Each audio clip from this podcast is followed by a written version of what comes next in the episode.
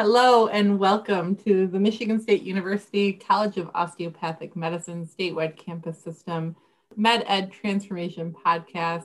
I'm Deb Young, Director of Faculty Development, and I am here today with Dr. Niko Rose, also from MSU-COM.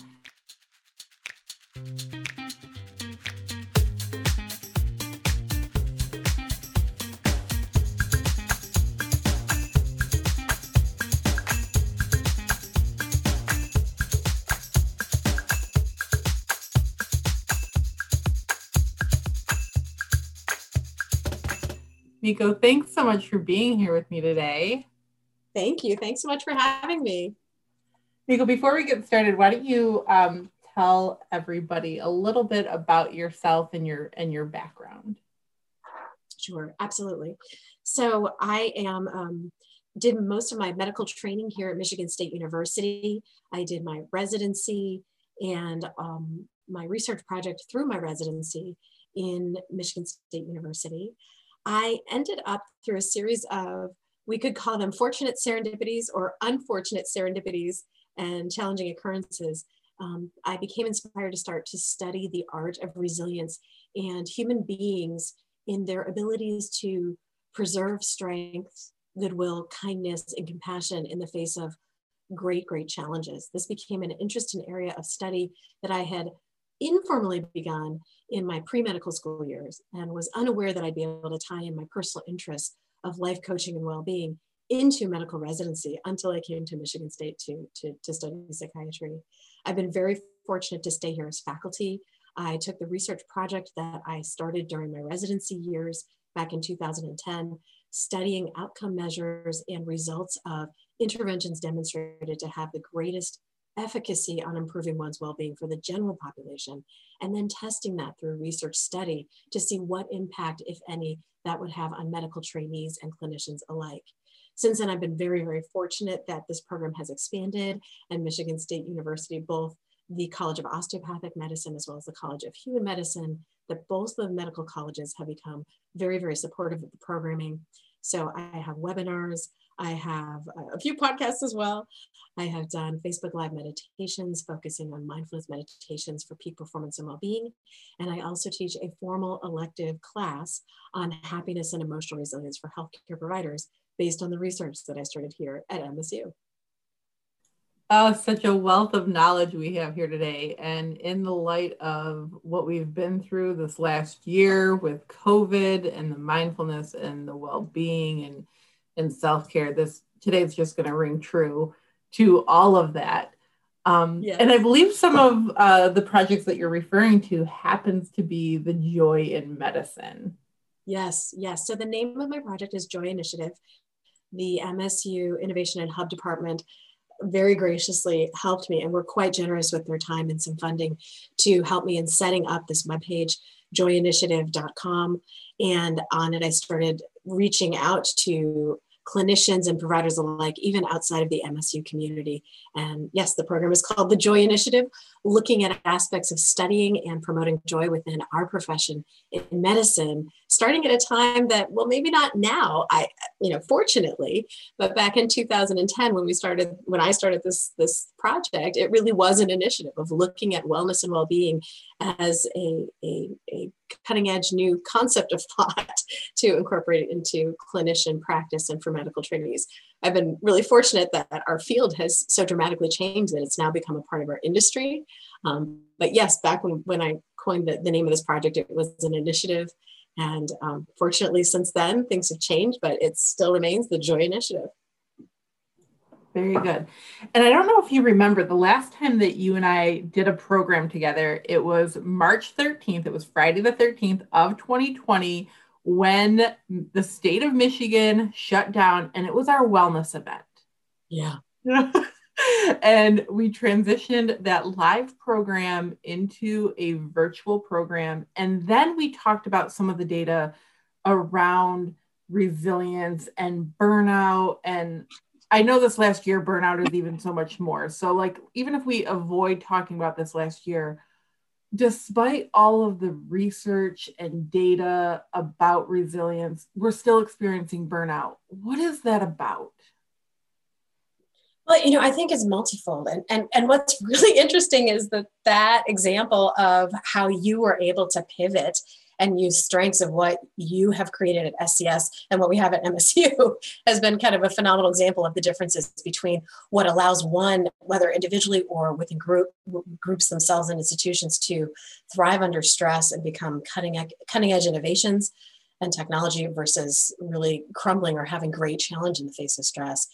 You know, I think some of the pieces, obviously, we can look at the data and some of the recent research looking at COVID and its impact on mental health in the general population. And the stats are quite clear.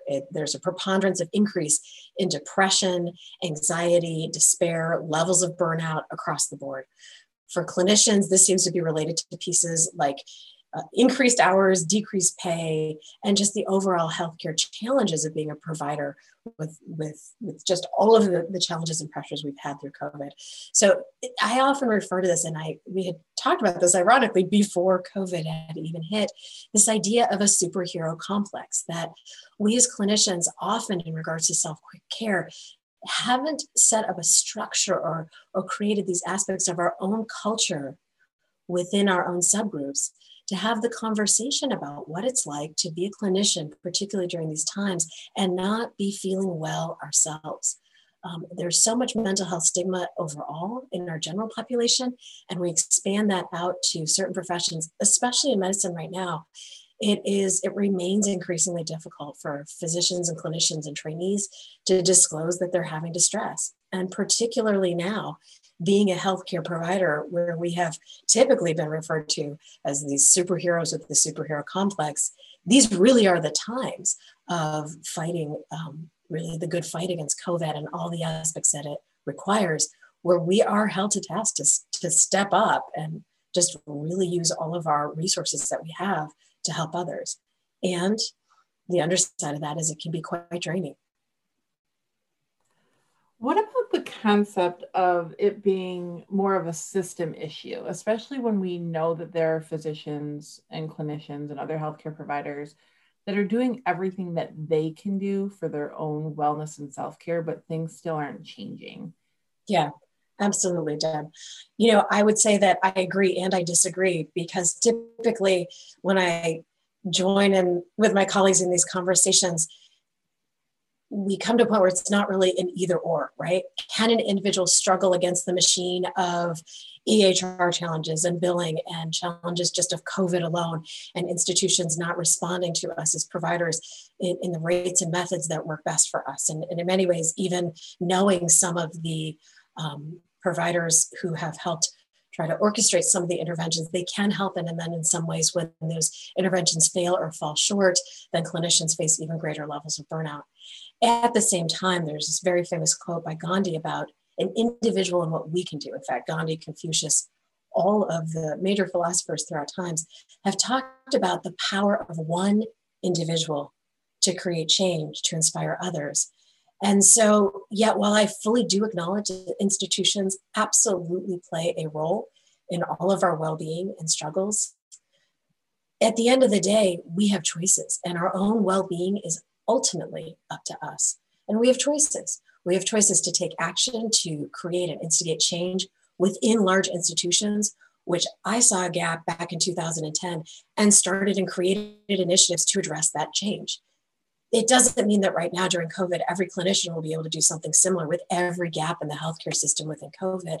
But throughout traditions and time, regardless of who you look at in terms of teachers, philosophers, even great historians, the theme remains true that despite challenges of institutions that we do all face, particularly as providers during COVID, at the end of the day, the choice of happiness, well-being, calm amidst the chaos, if you will, lies within us and our responses to environments.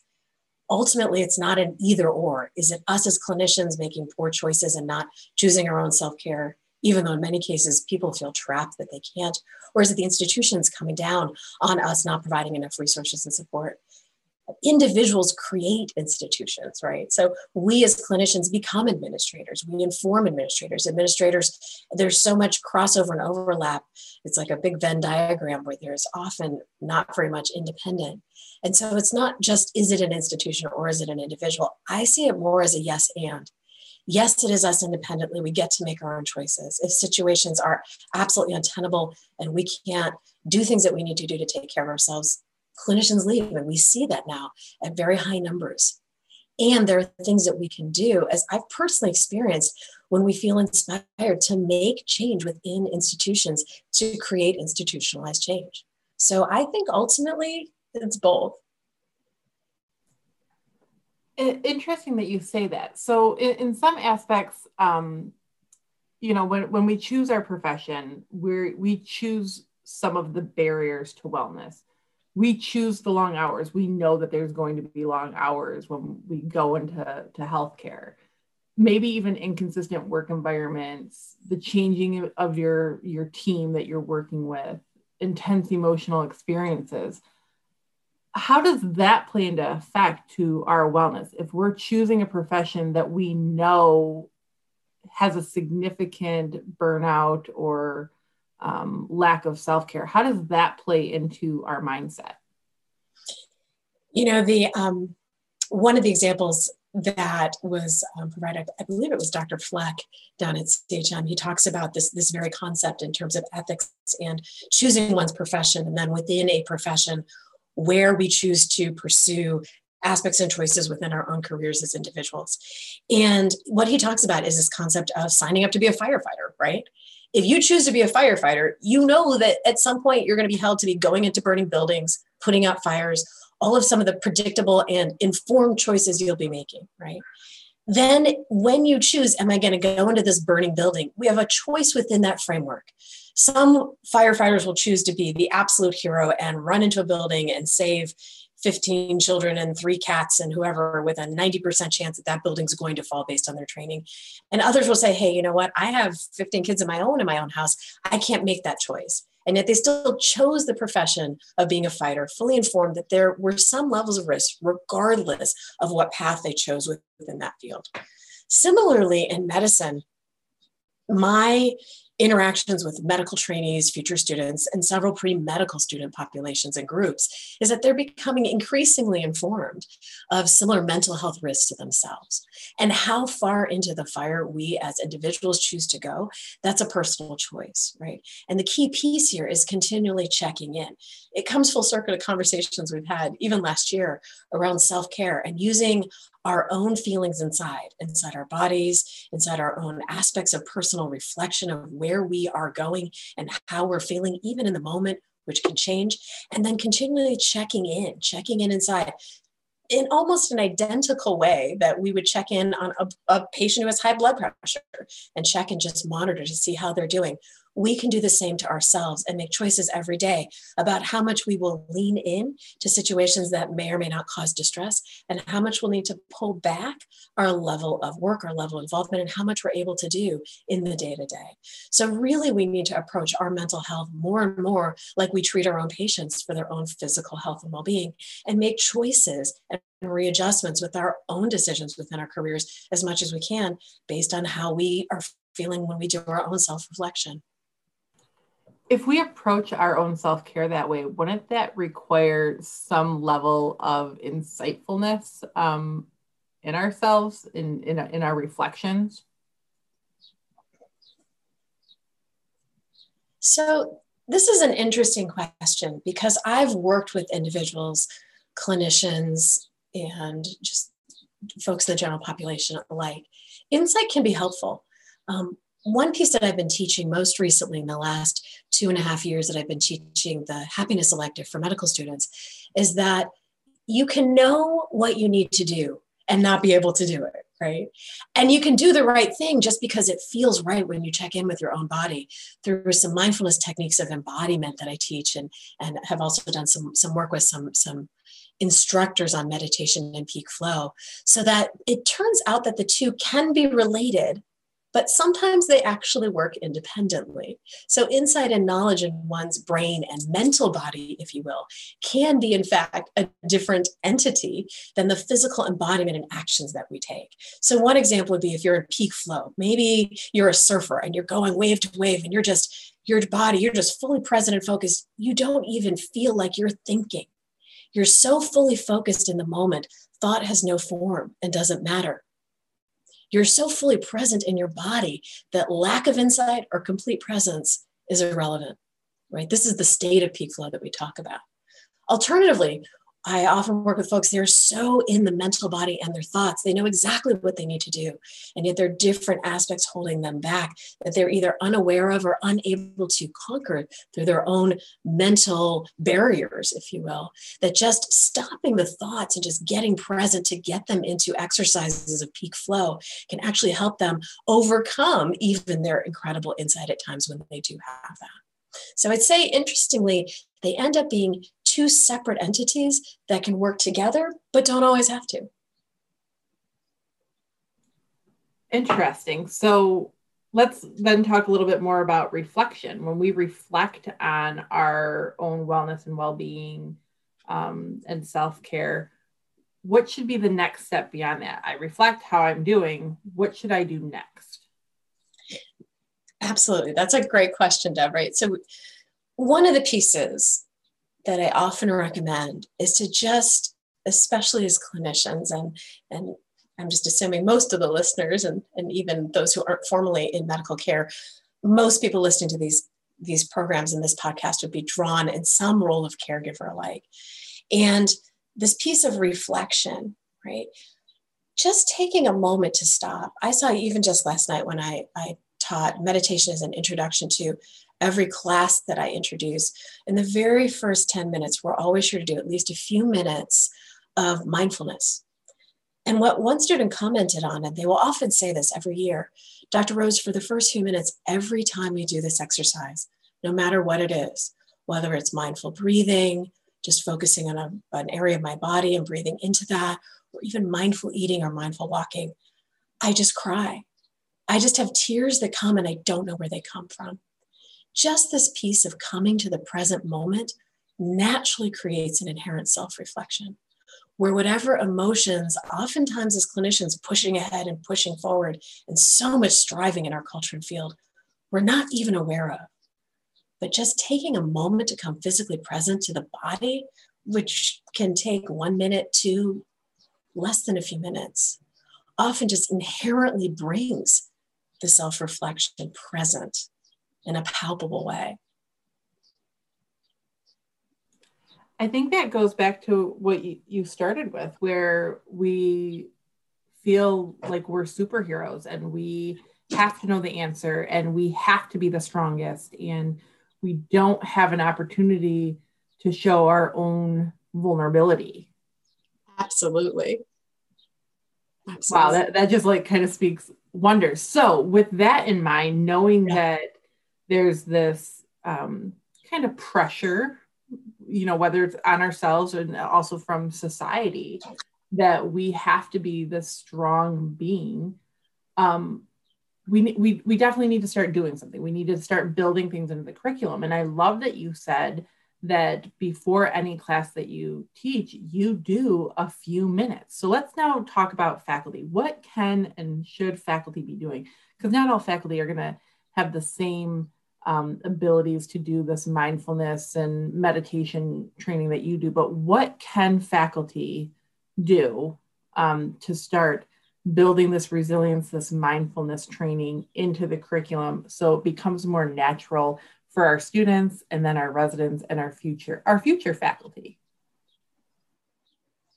Yes, so depending on how deep of a dive one can do or you'd like to be able to start to do, any form of self-reflection, just coming present to yourself, can be incredibly helpful. What medical students and faculty alike have been blown away by when they finally practice meditation or join us for any of these sessions, which you don't have to do in a formal class. You don't need an expensive app or visualization or 20 minutes of listening to, you know, rock and water just falling down a hill and just lovely, beautiful sounds and, you know, whale bellowing in the background. I mean, those are lovely, but, you know, we obviously don't have time to do that while we're so busily seeing patients in our schedules and for medical trainees in their training. But what we can do is just take a few minutes every day. And those minutes or even moments don't have to be that long. They don't have to be that extensive. And you don't have to be that skilled. I had this brief momentary thought, Deb, of, I could read a meditation, but then someone would have to refer to recording. You know, some very, very simple techniques of just counting to 10 and connecting with the body, right? So those of you listening and, even Deb and Keith listening on the recording here live, just put one hand on your belly and one hand on your heart and just close your eyes and just put your focus and attention on your belly. Feel one hand on your heart with that attention also on your belly, and just breathe. Breathe into the hand that's on your belly and feel your hand move in as you exhale and out as you breathe in. Breathing in, and the belly comes out, and breathing out, belly comes in. And just really focus on your belly and that area and just breathing deep into your belly. And oftentimes just closing our eyes to tune out any external stimuli and just focusing on our breath and just taking a few moments. In fact, for listeners live or recorded, I invite you to just do that right now. If you're driving, obviously don't close your eyes, but just put one hand on your chest for centering and just one hand on your belly. If you're driving, just put one hand on your belly for a moment or focus on it while keeping another hand on the steering wheel. And just feel your belly and focus your breath in that area. What belly breathing is doing is it's opening up our parasympathetic breathing. It's the rest and digest. It's working on releasing neurotransmitters and creating a biochemistry within ourselves and in our bodies that promotes relaxation and helps alleviate stress. Just breathing into your belly. And if you have a few extravagant moments, count to 10. And don't even worry about doing it right. Just breathe in through the belly and out. I count as one. Just take 10 gentle, easy, and slow belly breaths and practice belly breathing.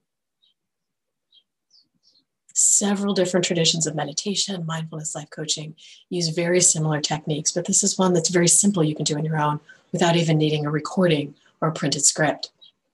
And if you only have a moment, right, just putting one hand on your chest and one hand on your belly to just feel and get into your present moment alone in just a second, just a moment.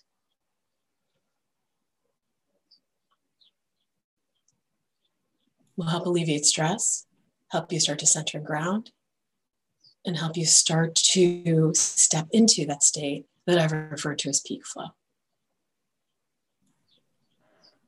So Niko, I'll start there. two things on that.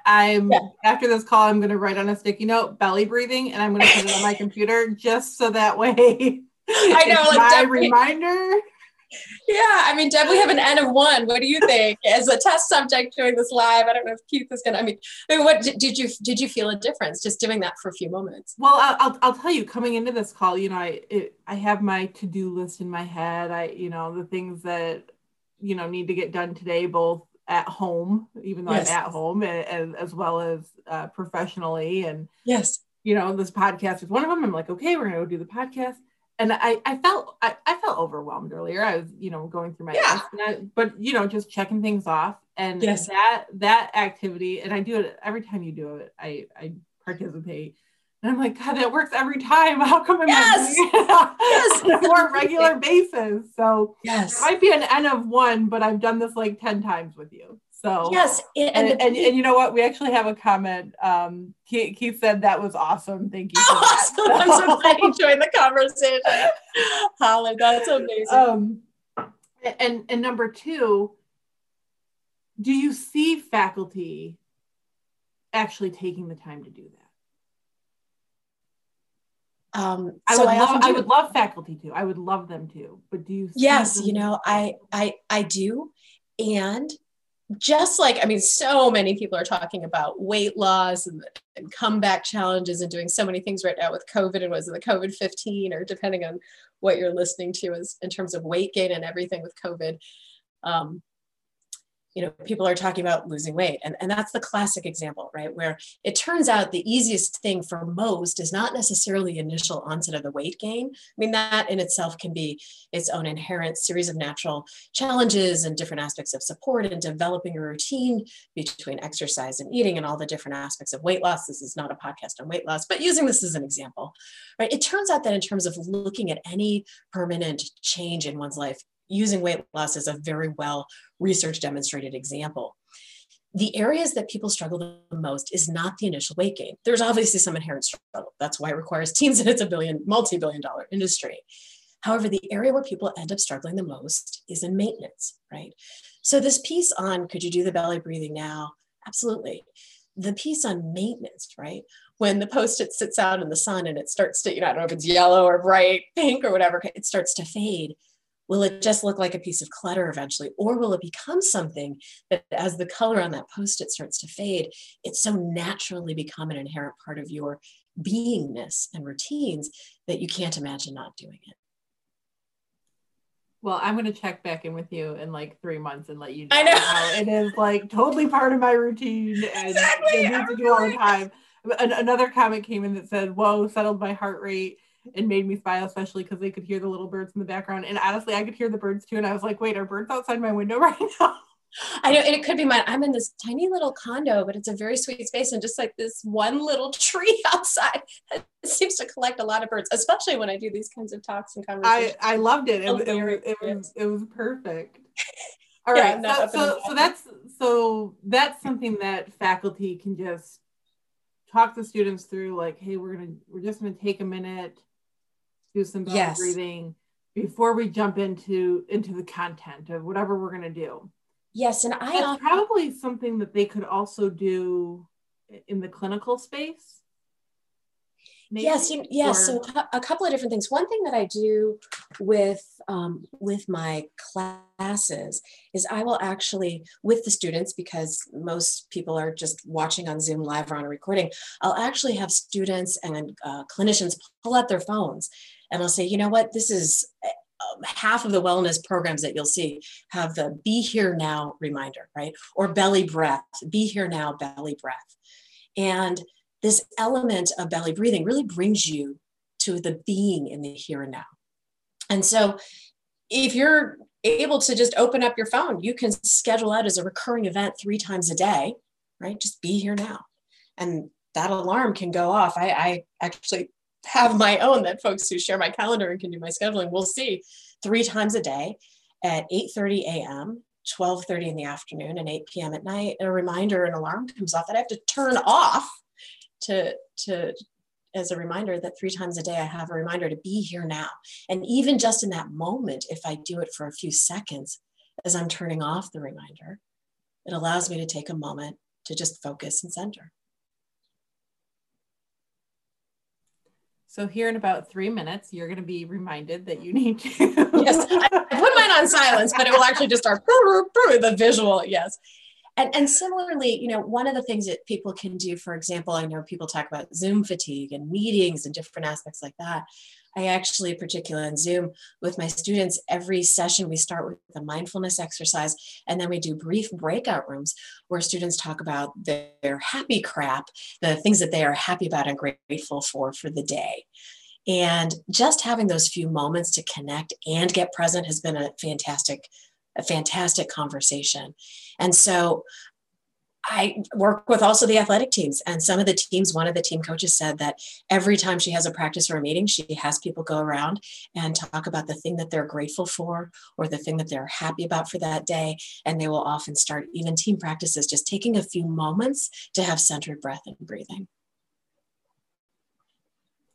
It has to be, I mean, helpful in every aspect of life. I know in mine it has been. And obviously, you like I can tell just talking to you that you're smiling. So I mean, yes. I mean for those of you who do not know Niko, yes. There's never been a time that I've talked to her or seen her where she is not smiling. She has truly encompassed the joy in medicine as well as overall happiness. Yeah, and I would say yes. You know, in these techniques, They're very simple to tie in just for a few minutes before starting a meeting. Whether or not the group leaders do it, you can do it yourself. And we're very good at tuning them out just for a few moments to breathe. And, you know, I would say that it's not that I'm always happy all the time in this Pollyanna state. It's more just that I've practiced these exercises and techniques so that one of my friends and a Hay House author, Jennifer Grace, talks about drop the rope. You know, that I just don't have to hold onto it as tightly anymore, so that when I experience a stress, it's more like a wave, and it's just not as intense and as fierce as things used to be before I had a regular meditation practice. So it's not that I don't have sad feelings or get frustrated or have really challenging times, because obviously you don't create a resilience and happiness class because life was just brilliantly easy without any challenges. I studied the art of happiness in spite of challenges because I was having a lot of challenges and I wanted to see a way to do things differently. But the piece is really, how do I pivot and how do I take the challenges that I've had to turn it into something that feels uplifting and positive, so that I'm not just barely getting by and white knuckling the challenges of my life, but I'm creating a sense of flow versus resistance and just staying in that state of joy, not as a static state, but as a state of equilibrium, constantly adjusting and readjusting and recurring, so that the happiness that you tend to see is, it's a continual balance and rebalance. And that ultimately that's the idea behind balance and joy and happiness and all of the initiatives that MSU has been so wonderful to help me create. Let's talk about pivoting real quick. Yeah. So I heard it in another discussion, and I don't remember who all was there, but it was at the college, and it was about, you know, we all pivot. Sometimes it takes us longer to pivot than others, but the shorter amount of time it takes you to pivot, the more resilient you are. And that really comes with practice. Yeah, you know, I've also seen that go both ways. It's sort of one of the things that I've learned in psychiatry, especially because even though our training at Michigan State was very focused on therapy and helping patients with great assistance and coaching at times in therapy really follow their own pace, you know, there is this piece of, if you get too caught into certain aspects, it's harder to get out. It's more of a Newtonian aspect of getting caught under the rubble. My mother, I don't talk about this very much, but my mother was a survivor of the Hiroshima atomic bomb. And her mother, my grandmother in Japan, was a non-survivor of the Hiroshima atomic bomb. She was actually directly under the bomb where it exploded in Hiroshima. And one thing that she had talked about and talked with my mother about extensively, and this has been true throughout generations, especially at times of war, is don't get caught under the rubble. And that was a motto and a phrase that I've seen not only in my family and upbringing, but to be tried and tested throughout the cultures, particularly my trauma patients, and not only the patients, but the families who come with them who do not have the post-traumatic disorder sequela that I often see. The most resilient people that I've seen actually talk about this concept that if you don't get caught under the rubble, then there's less to fall on you, to just keep moving with a mindful intent.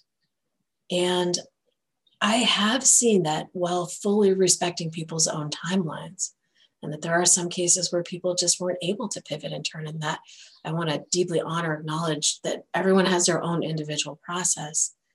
When I look at the most resilient people, they were, I mean, we even look at some political leaders who've been through incredible loss and then became incredible leaders throughout the world. They all were able to take these struggles and challenges and turn it into an agent of change, an agent of innovation, or inspiration for creativity. I've actually seen this in my studies of resilience and the history of resilient humans, whether it's architecture or art or music or scientific innovation or even government and political leaders. The ability to not get caught under the rubble, there seems to be quite a bit of clinical data to support that. Can really improve our ability to thrive. That's an interesting and very enlightening. It wasn't a way that I had looked at that in the past, but whenever I heard that concept of pivoting, at the beginning, I felt like it was more of a, you know, just accept it and move on, you know, and kind of get over it. But from what I'm hearing you saying, you know, we have a different way of, I'll say, grieving or accepting or, you know, anything like that. And so it may take us longer, but that longer process may not necessarily be a bad thing.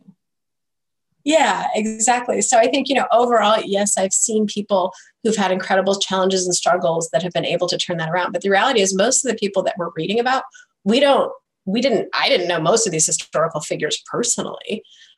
We don't know what their struggles were inside and how long these different emotions and pieces were going on underneath what we saw on the outside. When we talk about this as a phenomenon, even on social media and Facebook, right? Like that just because people are smiling and happy and boisterous, you know, doesn't mean that their lives are as brilliant and beautiful as they look on social media. It's just what we see. So yes, people absolutely have to have their own process. And I often liken it, I love to cook, and, you know, it's almost like the chemistry of sauces and just getting the timing just right of everything simmering all together. If you turn up the heat too fast, or you stop cooking too early and you don't get just quite the right simmering and chemistry in there, things don't quite sit with the right taste and blend, which sometimes takes some time and a specific amount of heat. And so, you know, many of us are very similar in that whatever needs to be cooked inside of us to be birthed and come forward sometimes does take some time. And if it becomes so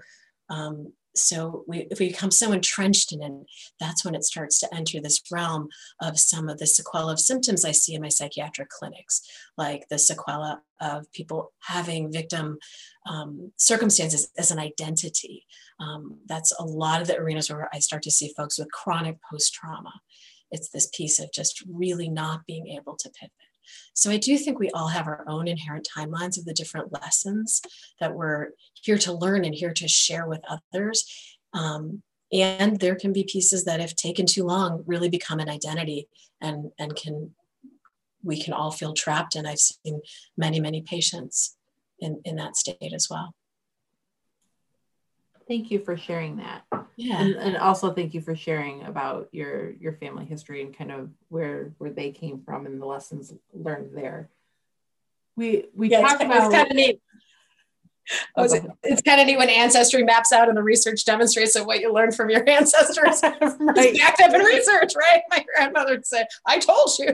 Yeah. Exactly. My children said the other day, they're like, why are parents always right? I'm like, I'm marking that on the calendar because the date, get the time. Oh my god.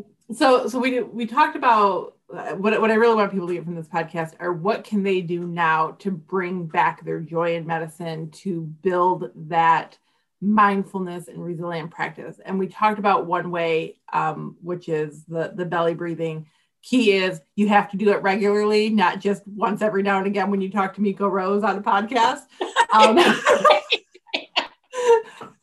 So I will be doing it regularly for everybody to know. Hold me accountable. Yes. But what are your like next key things that people can do individually? Because again, we can't rely on the system to make everything right for us. We're our own, it's our responsibility. What are your takeaways there? This is an interesting time because in some ways, many of us have a lot less time, but even for those of us that don't, we have these protected shelters of still being predominantly in some variances of quarantine.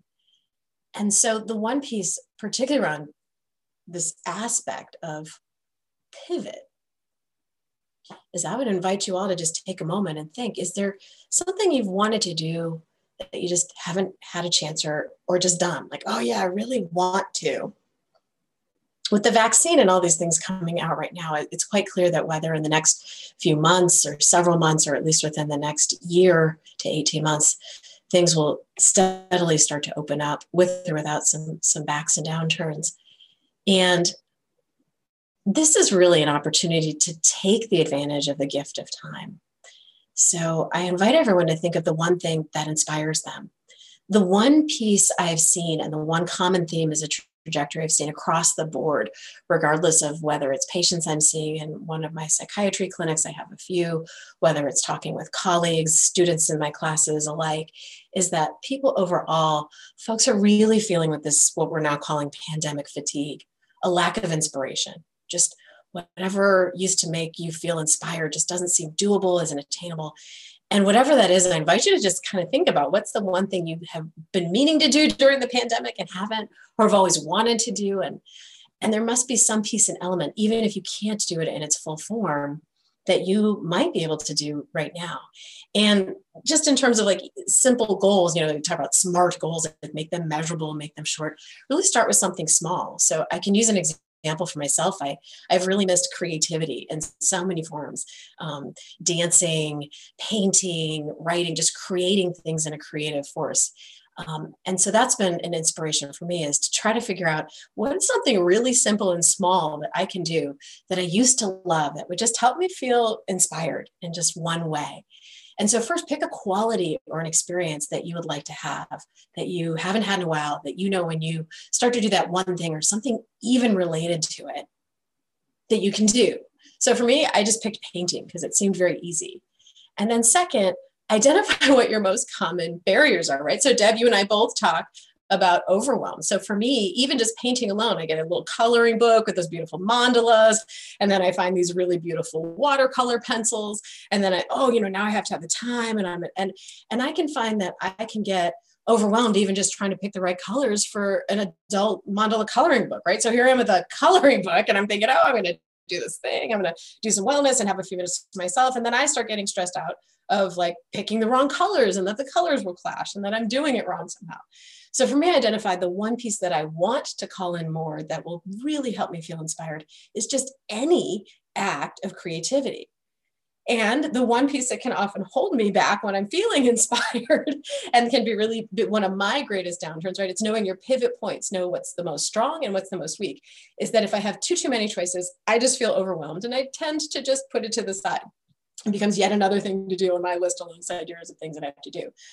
So for example, because I like the act of painting and I like the creativity and just the art of color coming to the page, I found these adult, this is so funny, like if we had a video, I'd show the pictures, but I found these adult paint with water coloring books so that I can paint and I can use a paintbrush and water and color just springs to the page. And I get this really wonderful experience of painting. And there's some wonderful designs and affirmations if you look up adult paint with water books. And yet I don't have to worry about the other aspect of creativity, which is the stress of overwhelm and having to make too many choices, which then I can feel easily overwhelmed. And then from there, I've started to feel more comfortable pulling out paints, pulling out the adult coloring books with different mandalas and pictures and affirmations and pencils and different things as I get more into a state of ease. But it's picking something very, very simple and doable that just starts the momentum to get going in a forward motion of whatever piece makes you feel inspired. For some, maybe it's connecting with nature and going for a walk. Well, you don't have to drive up to Traverse City and be 2, 3, 4, 5 hours away and make sure that the kids are taken care of and that your dogs can come in the park. You can just, put on the shoes or the boots and just pick a place and just walk outside and connect in the snow. But if it's nature and connection to animals or trees, then you just decide, hey, I'm going to spend 5 minutes. I'm just going to throw on the boots and shoes. And I'm just going to take a few moments to just really sit with a tree or just go for a walk down the trail. This is Michigan. There's so many trails 4 blocks from my house and just start to look for deer, whether or not I see one, right? So whatever piece, it's just the one thing that could just take a few minutes and be really doable. I encourage you to just do that to get the momentum going.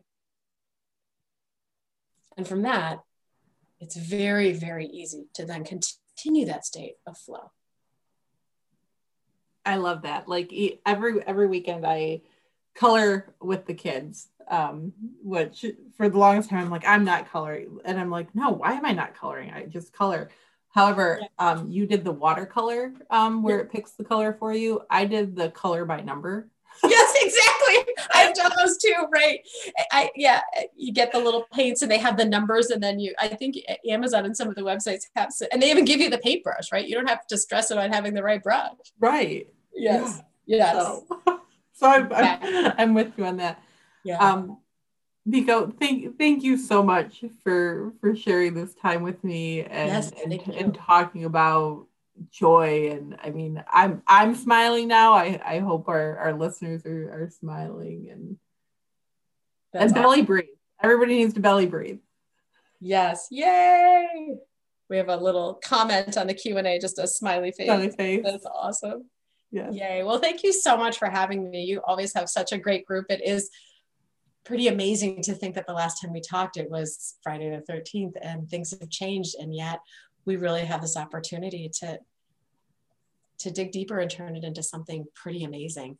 We had no idea the things that were planning. And I hope my path in front of me continues on being able to provide some wellness events for our members and our students and our residents, and just making sure everybody is taking some time out for themselves for some self-care reflection. Yes, absolutely. Absolutely. And I will just mention, since this is SCS, for folks who are faculty and staff at COM or CHM, I do have a clinic for folks that are suffering from burnout, where I do a consult outpatient service for those of you that might need support. And so that's also an option in addition to obviously all the wonderful programming you've been doing with SCS now. Oh, thank you so much. Yes, have a great day, everybody. Thanks. Be well.